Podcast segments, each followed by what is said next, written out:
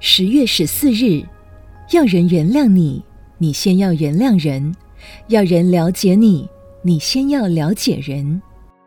由于立场不同、情况不同、所处的环境不同，不同的人很难了解对方的感受，所以人际之间的相处不能将心比心，没有体谅的关怀，则人间不会和乐。一个猎人每日捕杀野兽，箭射刀杀，网捕毛刺，乐此不疲。后来有一天，他被山民所捉，火烧祭神。这时，他才感受到面临死亡的互诉，才体会到死亡来临的痛苦。所以，无人对别人的失意、挫折、苦难、伤痛，不但不能漠不关心，尤其不能有幸灾乐祸的心。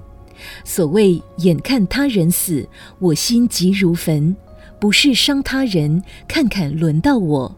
吾人应该要能将心比心，要有体谅别人的心，这才是人间的修行。将心比心就是佛心，体谅的心就是佛心，佛心就是慈悲，就是道德，就是善美。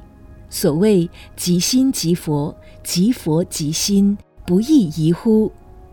文思修，凡事不要到最后才懊悔不及，应该在平时就要将心比心的为别人设想。每日同一时段与您相约有声书香。